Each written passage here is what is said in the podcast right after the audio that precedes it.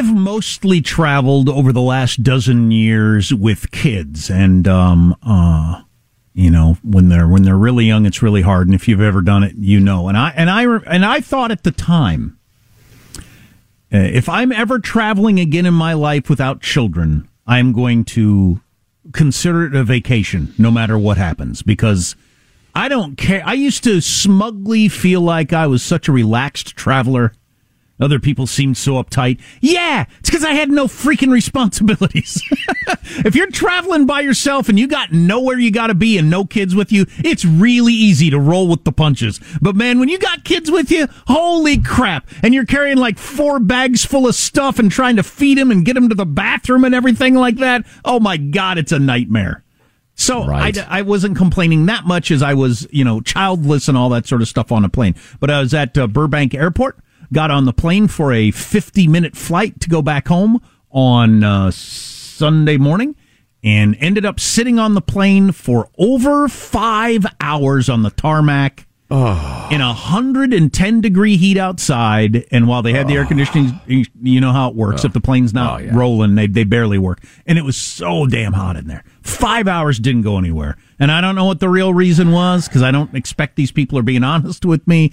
But uh, originally it was thunderstorms, okay. Then it was some sort of mechanical problem, all right. Then it was a different mechanical problem. Then then it was, hey, we're just waiting on the paperwork. As soon as we get the paperwork, we'll be on our way. And then they'd come back 20 minutes.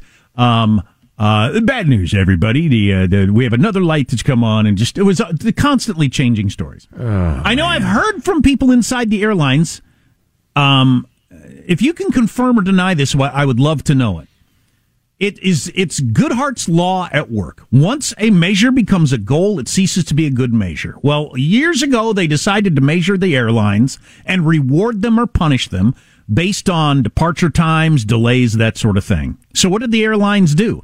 If they got one plane they can't get off the ground, rather than all the planes all day long be three minutes late so that you can get that plane back in line. You let that plane sit out there all freaking day long and ruin the day or week or lives of hmm. 200 people to have yeah, all you these... get the honor of being the sacrificial lambs. But Congratulations. All the other flights are then on time so that they can check their box of 99% of our flights were on time. We just had one flight that never actually left.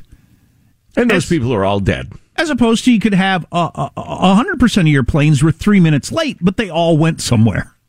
You know, I think that's what happens. Um, from what I've read, I think that's what was going on here. They just couldn't jam us back in the line, but oh my God, people were unhappy. It was so freaking hot on that plane. Toward the oh. end of it, and, and and a fair number of kids. There were probably six kids on the plane, and those poor parents. I felt so bad for them, ranging from tiny baby to like five years old, and trying to keep them entertained. And no, no, I don't remember any beverages. At one point, they brought out cups of water during the five hours. Wow. As Did anybody get like crazy militant or anything? Uh, as Joe texted yesterday when I was texting about this, that, that we, we're not allowed to treat prisoners like this. It's against oh, the no. law. Yeah, yeah. Um, uh, at one point, the one of the stewardesses, and I think she did this on her own, was was taking ice from their ice thing and putting handfuls in little plastic trash bags and taking them around and handing them out to people so they could put them on their necks or their faces or whatever. Because everybody was just pouring sweat in there and getting angrier and angrier as the time went on. And uh, and they do it because I've been through this a couple of times now. It's always if they told you at the beginning uh, you're going to sit here for five hours and not go anywhere. Uh, there would be a revolt, but they do it a little bit at a time, just uh, just 15 more minutes, and then blah blah blah blah blah. Uh, bad news, but to 20 more minutes, and we'll be on our way, and blah blah blah. And you just little by little, and the next thing you know, the day is over, and you're just going back home. Yeah, the uh, paperwork's here, but uh, we've misplaced the wings. We're not sure where the wings are for the plane, so we're going to track those down. Should be uh, about another 15 minutes, and we'll be on the way. Hey, we forgot where we're going, so we're going to check in with the tower and uh, see where it is we're all headed, folks. And uh, uh, pilot got tired of waiting. He left, but you need to sit there, and we'll see if we can get another crew on. Should be about another 15 minutes. It was a packed, packed flight, not a single empty seat, and so M effing hot in there. I mean, it was just oh, like man. we were baking in this tube, and I thought, how long can they do this without it becoming some sort of international incident where the UN is meeting and the Security Council and that sort of thing for uh, the, well, the abuse of humans? At what point does it become uh, kidnapping? False imprisonment. Seriously. I mean, if they kept you there for, say, a month, would that be false imprisonment? Well, well, yeah, clearly that would be, Joe. Okay, all right. How about five days? How about 15 hours? we need to figure out at right. what point, uh, little delay, folks, becomes kidnapping. Oh my God. And my phone, which I've got an older phone and the battery isn't that good, I ran out of phone power. So I was no I no longer had any anything to read oh. or entertainment or texting or anything like that. I'm completely out of power on my phone. And I'm sitting there just getting hotter and hotter. I'm in a middle seat. Just fantastic entertain yourself by watching the sweat drip down the neck of the fat guy in front of you. And uh, for whatever reason, I he means well. The pilot seemed like a really nice guy. Not his fault. I don't think any of it had anything to do with any choice he made. But just the the whole. We appreciate your patience. Stop saying that. I'm not being patient. I'm doing the only thing I can do. Appreciate your patience on this. Just, uh, that rubs me the wrong way. I don't know what else mm. he could say, but it's just uh, what this sucks. This sucks out loud. And what I don't understand about the way we put up with flying in the modern world is I gave you a bunch of money. In this case, five hundred dollars. I gave you five hundred dollars for an agreement that you're going to do X for me. You haven't done X. So you violated our agreement. You need to do something to make that up, but nothing. There's not even any more. You don't even get a free Coca Cola out of the deal. You get nothing, nothing, nothing. Well, thanks for thanks taking for your... my money. Hey, thanks for your patience. you get a thanks for your patience, but that, that's it.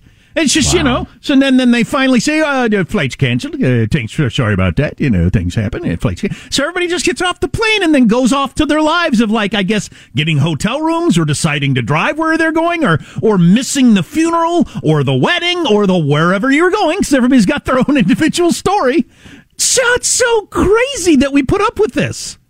And they could have canceled it after 15 minutes. Oh my god. giving God. people options. And uh, so wow. when they finally announced uh, bad news, everybody. After after sitting there for five hours and everybody's got sweat in their eyes and everything. Hey, bad news, everybody. It looks like we're going to cancel the flight, so we're going to head on back to the gate. And people kind of groaned a little bit. And I sat there for a second, and then I went, "Boo!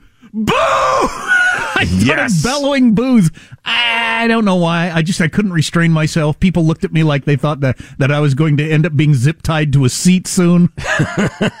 Nobody joined you. Nobody uh, no. vocalized with you. No, no. That's one of the problems I've got. Is I feel like I feel like we've just accepted that they can abuse us to any level. They don't even owe us a free drink, and we just put up with it. Who's with me? Let's storm the cockpit and I don't know, yell at them or something.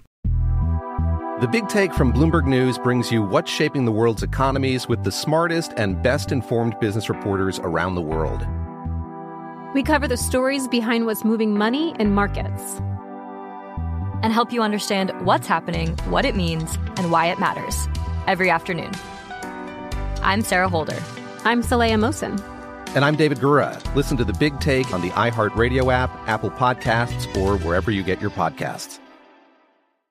I'm Hannah Storm, and my new podcast, NBA DNA with Hannah Storm, chronicles my six decades in professional basketball. From growing up in the sport to becoming one of sports TV's first female broadcasters. Join me as I dig deep into the game's history, unearth some wild stories, and talk to my friends from the world of basketball, from Dr. J to Charles Barkley. It's been a wild ride, and now I get to take you with me. Listen to NBA DNA with Hannah Storm on the iHeartRadio app, Apple Podcasts, or wherever you get your podcasts.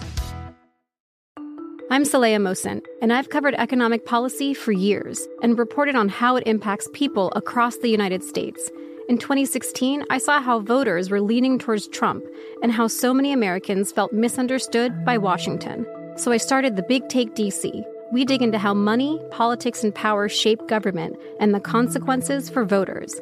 With new episodes every Thursday, you can listen to the Big Take DC on the iHeartRadio app, Apple Podcasts, or wherever you get your podcasts.